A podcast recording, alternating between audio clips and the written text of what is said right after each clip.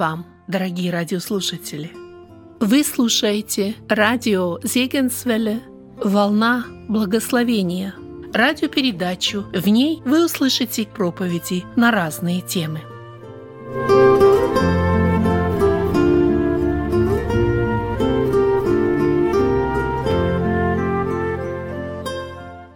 Вы слушаете продолжение тем по книге Эрнста Мудерзона «Иаков Иосиф».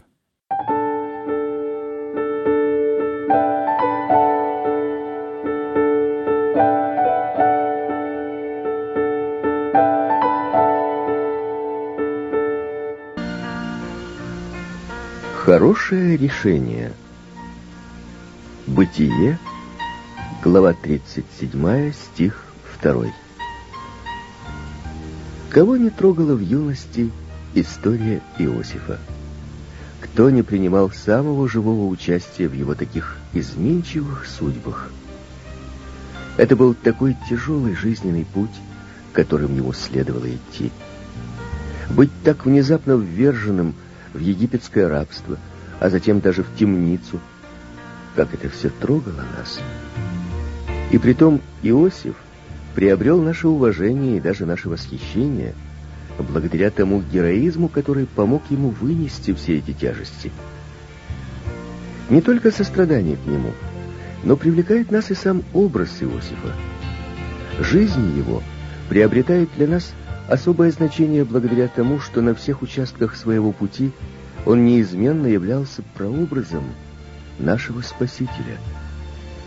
Дух Святой дивным образом представил путь Иисуса в жизни Иосифа, начиная с момента, когда Иаков призвал его, сказав «Пойди, я посылаю тебя к ним», на что Иосиф в доброохотном послушании ответил «Вот я» и до египетского престола, на который Иосиф взошел в качестве первого лица после царя. Весь путь Иисуса, начиная с недра очи его, и через унижение и позор, и до престола Божьего, прообразно представлен нам в жизни Иосифа. Вот на чем покоится то вечное значение, которое имеет жизнь Иосифа. Конечно, и мы получим пользу и благословение, если сможем углубиться в образ его жизни. Счастливое детство провел Иосиф в шатре своего отца.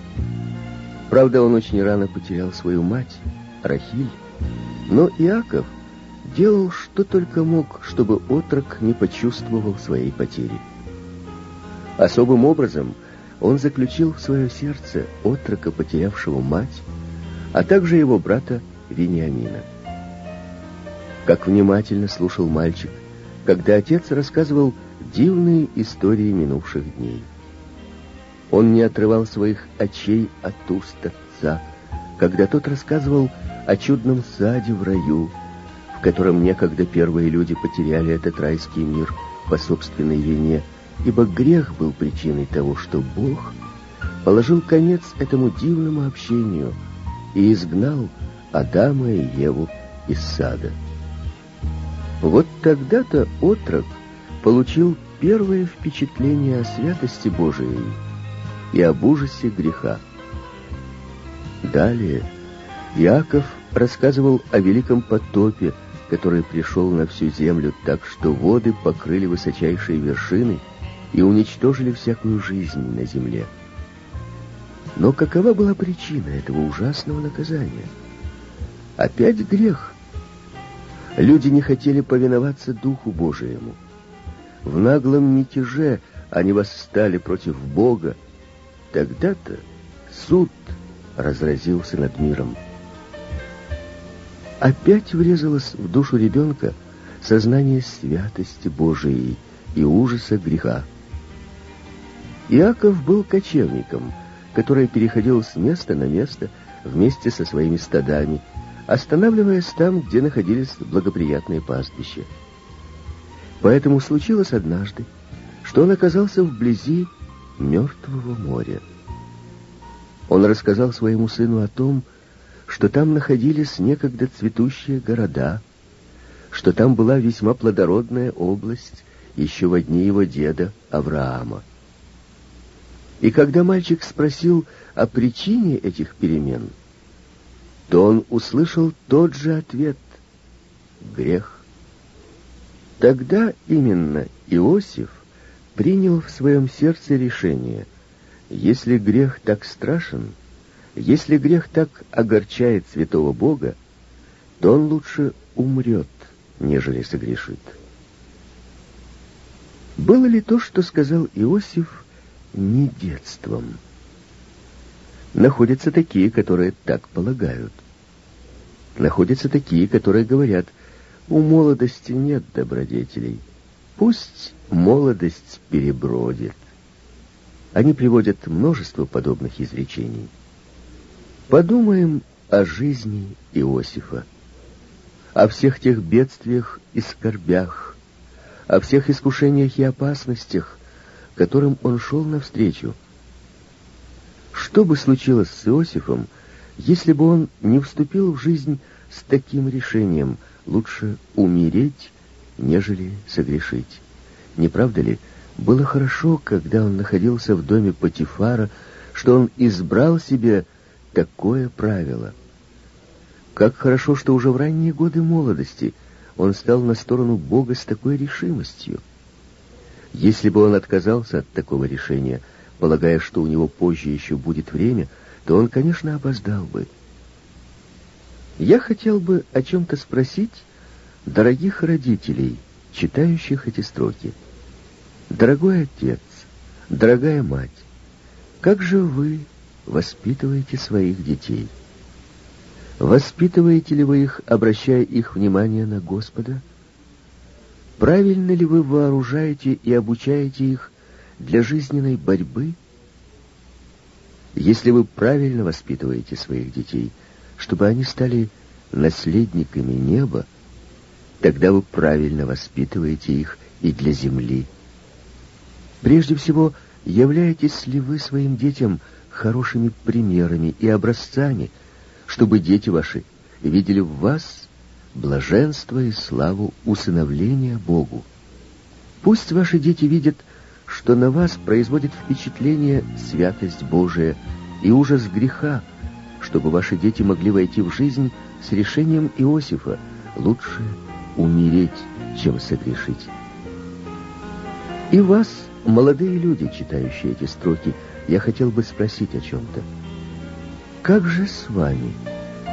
Сделали ли вы решение Иосифа своим решением. Вы должны гораздо больше Иосифа знать, как страшен грех. Он стоил Отцу Небесному его единственного Сына. Он стоит Сыну Божиему крови и жизни. У Голговского креста мы можем видеть, что Святой Бог думает о грехе.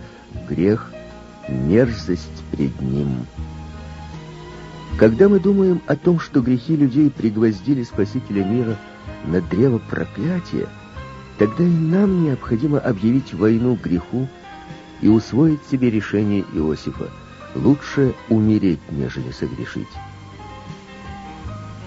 Пусть эти размышления о жизни Иосифа будут благословением всем читающим их, чтобы решение их было решением Иосифа, тогда жизнь наша будет благословенной жизнью. Если внешне она пройдет через трудности или тьму, только бы она была жизнью общения с Богом. Такой именно она и будет, если решением нашим будет лучше умереть, нежели согрешить. Это хорошее решение.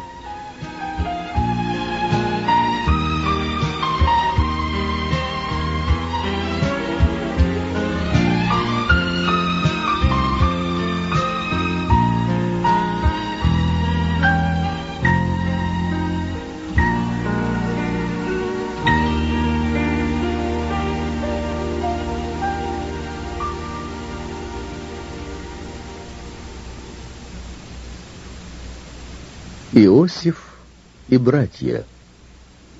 Бытие, глава 37, стихи со второго по четвертый.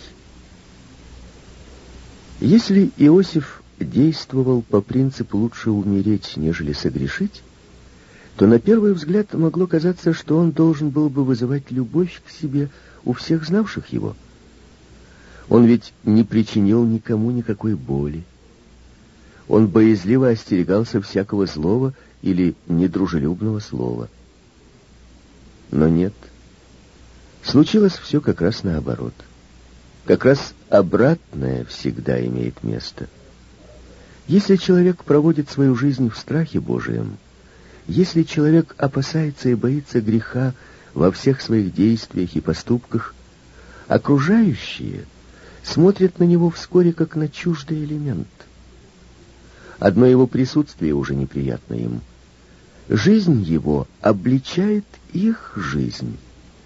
Если же он будет с ними действовать заодно, тогда они будут любить его и хвалить как приятного человека. Но если кто-либо исключает себя из общества и не делает того, что делают другие, если он решается сказать вопреки планам других «так не годится поступать», тогда он оказывается сучком в глазу, неприятным человеком, неприятным проповедником нравственности. Так случилось и с Иосифом. Он не участвовал в том, что делали и чем занимались его старшие братья. Он высказывал им также свое мнение об этом. Но вместо того, чтобы прислушиваться к тому, что он говорил, они относились к нему враждебно и сердились на него за то, что он расстраивал их игру. Что же возбуждало фарисеев и священников в Израиле против Иосифа? Его святая непорочная жизнь. Они воспринимали его как инородное тело, которое необходимо устранить. Чистая жизнь его обличала их, его любовь обличала их жадность и их самолюбие, вот поэтому они решили убрать его с дороги. Так совершается жизнь и сегодня. Кто действительно следует за Господом, кто поступает верно и добросовестно по Слову Божиему, того не любят окружающие – но зато мир очень любит полухристиан. Он не опасается их. Не нужно быть только слишком крайним. Не нужно только перегибать. Тот же, кто действительно живет согласно указаниям Библии, тот слишком невежествен. С тем ничего не поделаешь. Дорогая душа, а как же с тобой? — что думают окружающие о тебе? Свидетельствуют ли они о том, что им очень хорошо вместе с тобой, что ты не слишком крайний, как те другие? Но ведь это скверный признак твоего хождения. Тогда, конечно, благоволение Божие не будет покоиться на твоей жизни. Ибо Иисус сказал, «Горе вам, когда все люди будут говорить о вас хорошо». Если мир вас ненавидит, знайте, что меня прежде вас возненавидел. Ученик не выше учителя. А Яков добавляет к этому, дружба с миром есть вражда против Бога. Итак, кто хочет быть другом миру, тот становится врагом Богу. Нет, мир должен знать, что мы другие. Увидел ли он это в твоей жизни, в твоем содержании? Только бы тебе из ложного человека угодия не быть уступчивым твоему мирскому окружению. Только бы ты не думал, что сможешь скорее приобретать души для Господа, если будешь искать их на их же собственной почве. Нет, путь компромиссов — это всегда путь неверности. Иди только своим путем. И пусть никакие ложные соображения не увлекут тебя от соблюдения верности Господу. Лишь вследствие своего решительного отношения к греху Иосиф сообщал порою отцу о том, что братья его поступали неправильно. Он поступал так на том основании, что жизнь и поведение его братьев навлекали позор на отца Иакова и на дело Господа, которому он служил. Конечно, у него были добрые намерения, когда он сообщал отцу о таких делах своих братьев. Он не делал это с той целью, чтобы опорочить своих братьев, чтобы гордо превознестись над ними, а из-за отца и из-за того, чтобы сохранить дело Божие от поношений и позора. Конечно, все это возбудило вражду его братьев против него. Они возненавидели его. Они выбросили его из своего круга. Никто из них не говорил ему ласкового слова.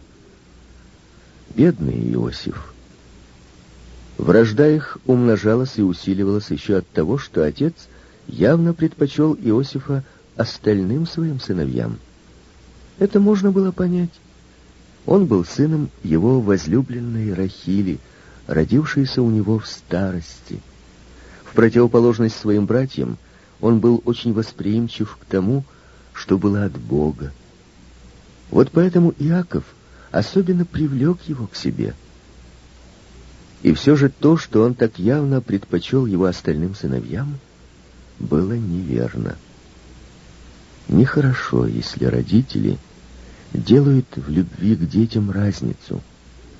Если они любят одно дитя больше, нежели другое, как это обижает менее любимых? Они обычно говорят с обидой и раздражением. Конечно, он может разрешить себе все, а это я должен делать. Горе тому дому, где родители особенно предпочитают одно дитя другому. Обычно следствием этого является много горя и страданий сердца. Как много зла произошло от того, что Исаак предпочитал Исава, а Ревекка — Иакова. Следствием этого были одни только огорчения. Гибнет семейная жизнь и семейная любовь, если у отца и матери имеются любимчики. Там расцветает зависть и недоброжелательность, ненависть и вражда с одной стороны, а с другой — гордость и превозношение над другими. Хотя Иаков узнал в юности, сколько горя влечет за собой такая предрасположенность родителей, он все же совершил ту же ошибку, что и отец его, Исаак. Он предпочел Иосифа его братьям. Он сделал ему разноцветную одежду. Это была длинная, не спадающая одежда, украшенная по подолу узкими цветными полосками. Такую длинную, не спадающую одежду мог носить только тот, у кого не было необходимости добывать себе хлеб своим трудом. Тот, кто должен был работать, носил короткие одежды. Итак, разноцветная одежда, которую Иаков сделал своему сыну, означает, ты можешь не работать, у тебя нет необходимости для этого. Если любовь отца к Иосифу раздражала других его сыновей, то разноцветная одежда огорчила их еще более. Из зависти в сердце их возникла горчайшая ненависть, так что они думали только о том, как убрать этого брата с дороги. О Господи, даруй нам благодать посвятить всю свою жизнь и все свое сердце Тебе, чтобы нам вооружиться на то время, когда в будущем разразятся над нами бури. И если придется пройти через смерть, то перейдем от смерти к жизни, от креста к венцу.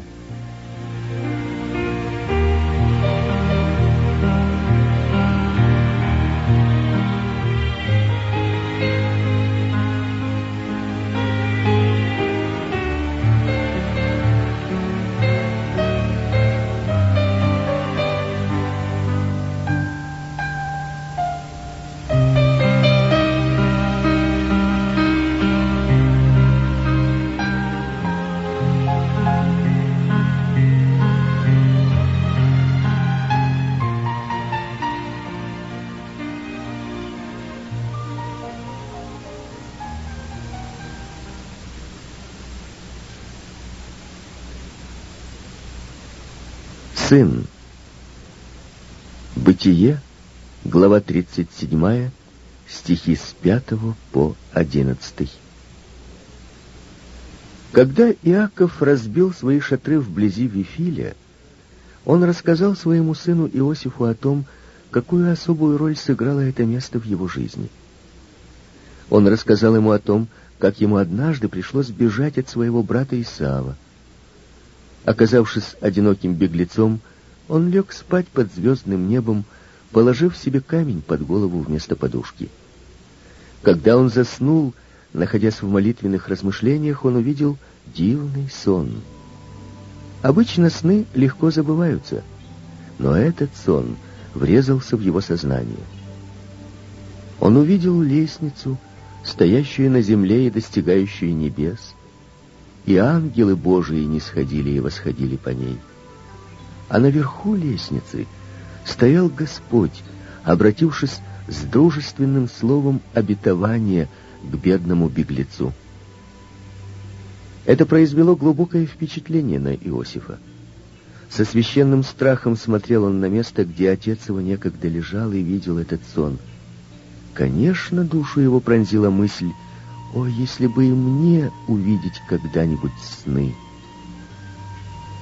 Не постелил ли он себе в следующую ночь постель под звездным небом? Я думаю, что он сделал это. Я думаю, что он уснул с молитвою о том, чтобы Господь приблизился к нему во сне, как он приблизился некогда к его отцу. И Бог сделал это. Иосиф увидел дивный сон в ту ночь.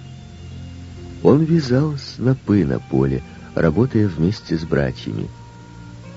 Но вот сноп его встал и стоит прямо, а снопы братьев его кланялись его снопу. Он хотел бы лучше услышать во сне слово обетования, как некогда Иаков, но Господь показал ему эту картину будущего без слов. Не наступило ли время, когда Иосиф стоял в царском величии, а братья его склонились пред ним в рабском подчинении? И еще другой сон он видел — он видел, как поклонились ему солнце, луна и одиннадцать звезд. И это было указанием на будущее, на то время, когда он будет господином Египта, спасителем мира. Сны — это мечты, говорят люди. Конечно, во многих случаях это верно. Многие сны являются только откликом тех мыслей, которыми мы занимались в течение дня — но некоторые сны более этого. Очень часто Бог говорит с человеком посредством снов. В Библии говорится о многих таких откровениях в снах, которые внушал сам Бог. Каким значением обладали сны в жизни Иосифа? Он должен был сперва истолковать сны хлебодару и виночерпию, а затем самому фараону и эти сны, и дарованные ему Богом истолкования, были причиной его возвышения на египетский престол. Каким значительным был сон Навуходоносора, когда он увидел истукана, составленного из различных металлов. Бог развернул перед ним всю программу мировой истории. Бог дал во сне повеление волхвам Востока — не возвращаться обратно к Ироду, но уже другим путем возвратиться в свою землю. Плотник Иосиф получил во сне повеление отправиться в Египет вместе с Марией и младенцем Иисусом, чтобы сохранить младенца в безопасности от преследований Ирода. Жене Понтия Пилата было открыто во сне, какое зло готов сделать ее муж. В ночном видении явился Павлу в Трааде муж македонянин с просьбой «приди и помоги нам». Итак, мы видим, как часто Господь пользовался с нами, чтобы давать определенные поручения, чтобы открывать свою волю, чтобы возвещать о будущих делах. Поэтому не следует недооценивать сны. Как часто Бог побуждает человека во сне серьезно отнестись к своему обращению. Неправильно, если мы думаем так, я обратился через сны. Нет. Посредством сна Бог побудил меня более серьезным и настойчивым образом думать об обращении, но через сны не обращаются. Великим безумием было бы основывать свои надежды на снах. Такие сны только наставления и предостережения Божии, такие сны только откровения Божии. Нам предстоит исполнять открытую нам волю Божию и идти указанными нам путями. Конечно, при этом нам следует быть на страже, чтобы нам не считать откровением в ночном видении то, что не было видением. Чем более мы являемся людьми, преданными Богу, всею своей сущностью, принадлежащими Ему, тем более наше общение с Ним выразится в жизни наших сновидений.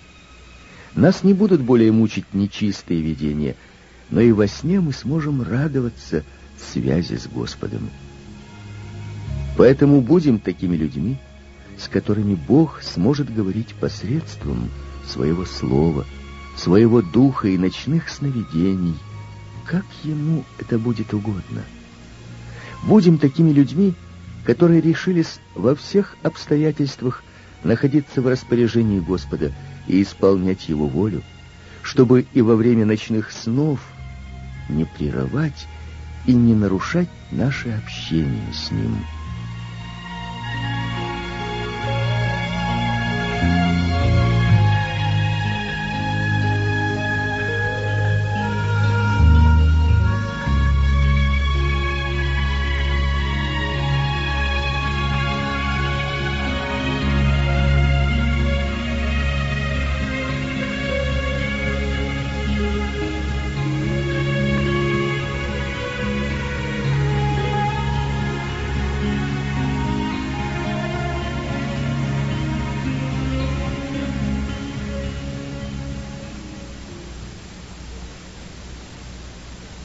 Поручение Отца. Бытие, глава 37, стихи с 12 по 14.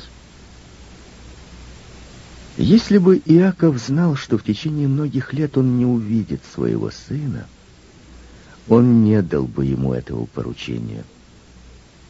Иаков не знал этого, и поэтому дал Иосифу это поручение «Пойди, я посылаю тебя к ним».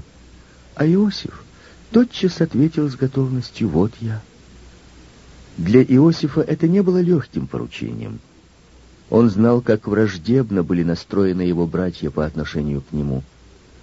Чего только не случится, когда он встретится с ними вдали от отцовского шатра.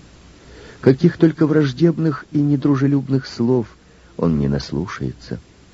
Но если это даже будет не в моготу для него — он все же не произнесет ни слова. Когда отец давал ему это поручение и сказал «Пойди, я посылаю тебя к ним», он тотчас же изъявил готовность выполнить отцовское поручение. «А ты?» О, как часто, когда Бог дает нам какое-то поручение, мы кладем его на чашу весов и взвешиваем, легкое оно или тяжелое — но что из того, покажется оно легким или тяжелым? Дело в том, что мы обязаны выполнять поручения Божии, вне зависимости от того, легкие они или тяжелые. Как часто спрашивали меня во время моих путешествий, не тяжело ли вам находиться так долго вдали от дома, от семьи? Конечно, я охотно хотел бы быть дома вместе с женой и детьми, у меня была счастливая и благословенная Богом семейная жизнь, которой я радовался от всего сердца. Но для чада Божьего, для слуги Божьего, дело совсем не в том, что легко, а что тяжело. Ему необходимо просто повиновение. Я уверен, что Господь призвал меня для этой деятельности в путешествиях. Я просто отправляюсь в путь, когда наступает час — и поручаю своих дорогих охране Божией. Я знаком с молодой девушкой, которая получила образование, чтобы служить Господу. Но в этот именно момент, когда она заканчивала образование, когда она хотела приступить к служению Богу, она получила известие, что мать ее заболела. Она должна была вернуться домой, чтобы ухаживать за матерью. В письме, которое она написала у адра своей матери, она сообщала, «Но как мне тяжело это!» Разве тяжело дочери ухаживать за старой матерью? Не должна ли была она с великой радостью приступить к уходу за больной матерью и сердечно благодарить Бога за то, что она чем-то могла отплатить матери за ее любовь? Я подумал, что если дочери тяжело было приступить к заботам о матери, то образование ее еще не закончилось, ибо она еще не научилась повиноваться Слову Господа и тому, как и где Он хочет употребить ее. Бесспорно, этого еще не хватало ее образованию. И вот этот недостаток Господь хотел восполнить. Может быть, и ты спрашиваешь, легко или тяжело? Взвешиваешь ли ты поручение Божие? Подумай об Иисусе. Какое Он получил поручение от своего Отца? Сказал ли Иисус, «Отче, это слишком тяжело для меня»? О, нет! Он знал, что заключало в себе поручение Отца. Он знал, что в конце его пути будет крест, и все же он не колебался. Он был немедленно готов. Слова псалма соответствуют ему. «Я желаю исполнить волю Твою, Боже мой». Он сам говорит о себе «Моя пища — творить волю пославшего». А мы... Не должны ли мы стыдиться того, что так часто долго размышляем, пока решим исполнить волю Божию? Как часто нам следовало преодолеть внутреннее сопротивление в своем сердце, пока мы, наконец, соглашались? А может быть, я спрашиваю тебя об этом шепотом, а может быть, некоторые из поручений так и остались невыполненными, потому что показались тебе слишком тяжелыми — в доме Диаконис я увидел однажды три слова. Они весьма понравились мне. Теперь они тоже у меня на стене. Может быть, и ты найдешь у себя место в доме для этих слов. Вот они. Всецело, охотно, немедленно. Вот так должны исполняться поручения Отца. Всецело, а не частично. Всецело цело. Их следует выполнять охотно. Не честь ли это для нас, когда Бог дает нам поручение? Охотно же выполним то, что Он поручает нам. Он не требует от нас ничего невозможного. Он не возлагает на нас более того, что мы можем понести. И, наконец, все его поручения следует выполнять немедленно, сразу же — не при случае, не тогда, когда это удобно для нас, а со всей пунктуальностью.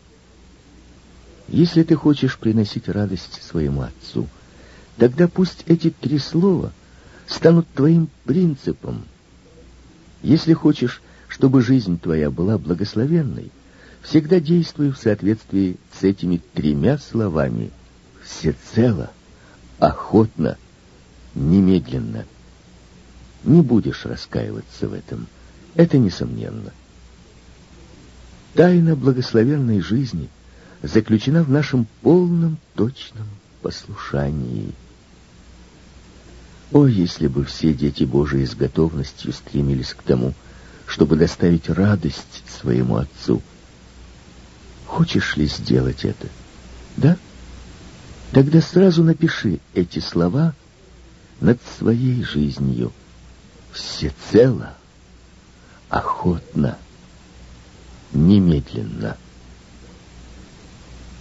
Я ищу братьев моих. Бытие, глава 37, стихи с 15 по 17.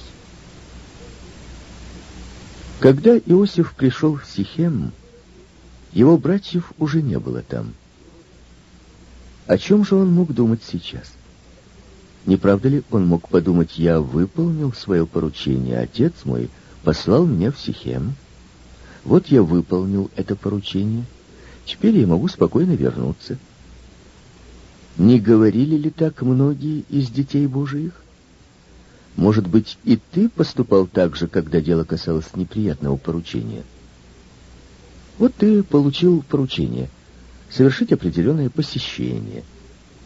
Ты должен, например, передать привет. Тому, кто давал тебе поручение, было очень важно, чтобы с этим человеком ты поговорил о спасении его души. Привет его должен был проложить тебе путь и открыть дверь. Но по какой-то причине это поручение неприятно тебе. Наконец ты идешь. Но вот того, кого ты должен посетить, не оказалось дома. С легким сердцем ты возвращаешься обратно. Посетить ли его еще раз? Нет, это неприятно тебе. Ты рад, что его не оказалось дома. — не случалось ли этого уже в твоей жизни?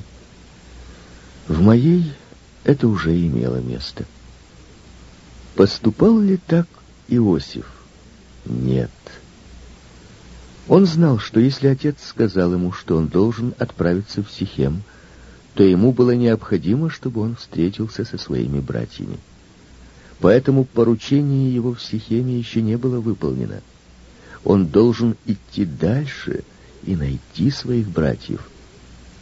Он знал, что они не устроят ему дружеского приема, но он последовал за ними в Дафан, куда они пошли. «Я ищу братьев моих».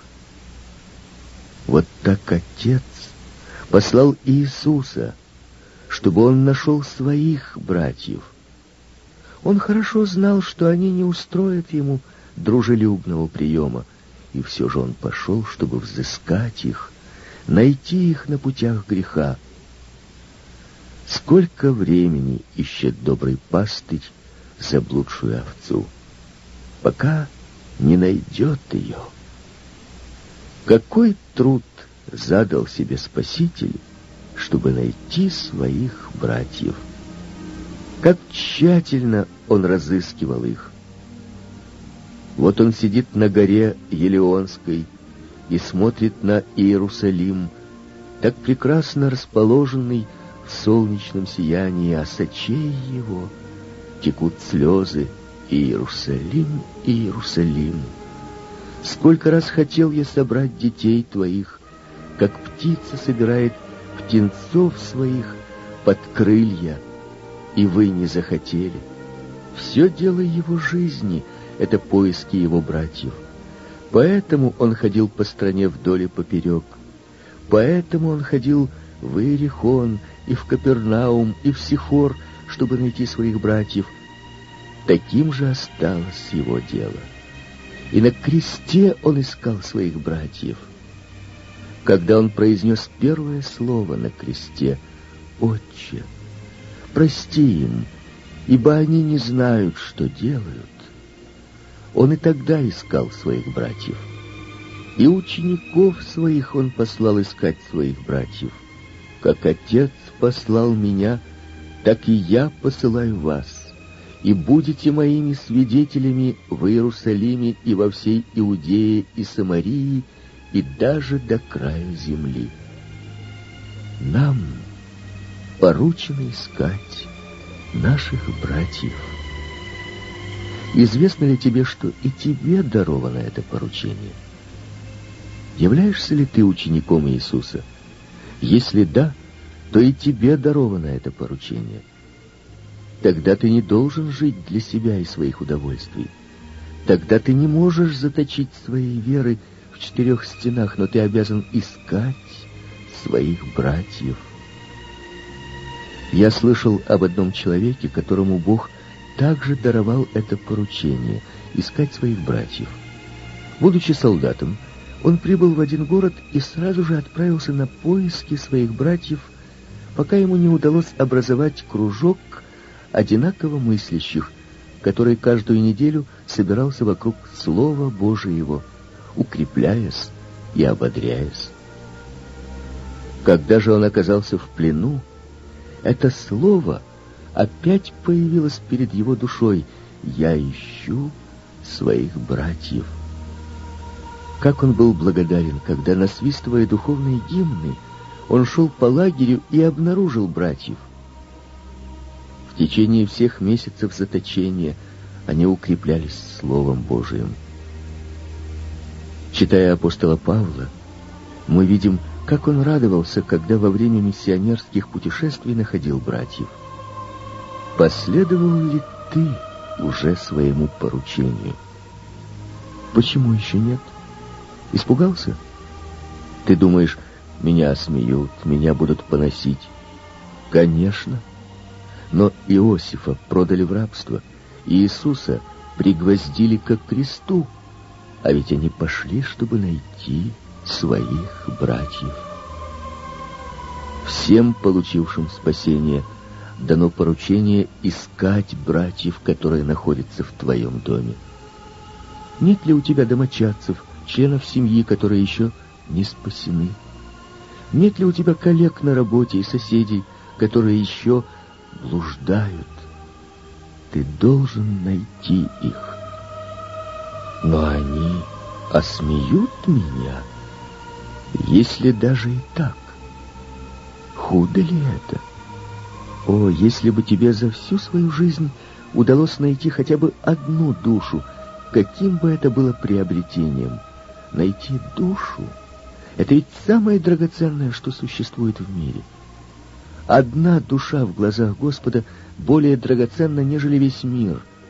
Эта мысль выражена в словах «Какая польза человеку, если он приобретет весь мир, а душе своей повредит. Пусть двадцать осмеют тебя, пусть сотня называет тебя фантазером и безумцем, только бы спасти одну душу. Это ли недостаточная награда? О, если бы все дети Божии постигли свою задачу и поразмыслили над своей ответственностью. Но ведь всякое дитя Божие может принимать задачу своей жизни «Я ищу братьев моих». Как бы продвинулось дело Господа в этом мире, если бы все дети Божии размышляли над этой задачей? Как много упущено! Неужели мы пойдем вперед, думая только о собственной душе, о собственном блаженстве. Да хранит нас от этого Господь. Нет, мы отдадим Ему свою жизнь в распоряжение. Мы с готовностью скажем «Я ищу братьев моих». Тогда не станем заблуждаться и не испугаемся разочарования и неудач, насмешек и хулы. Итак, пусть нашим девизом будет – я ищу братьев моих.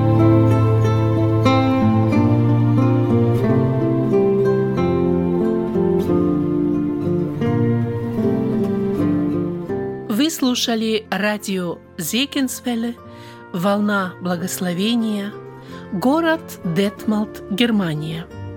Дорогие радиослушатели, мы желаем вам Божьих благословений.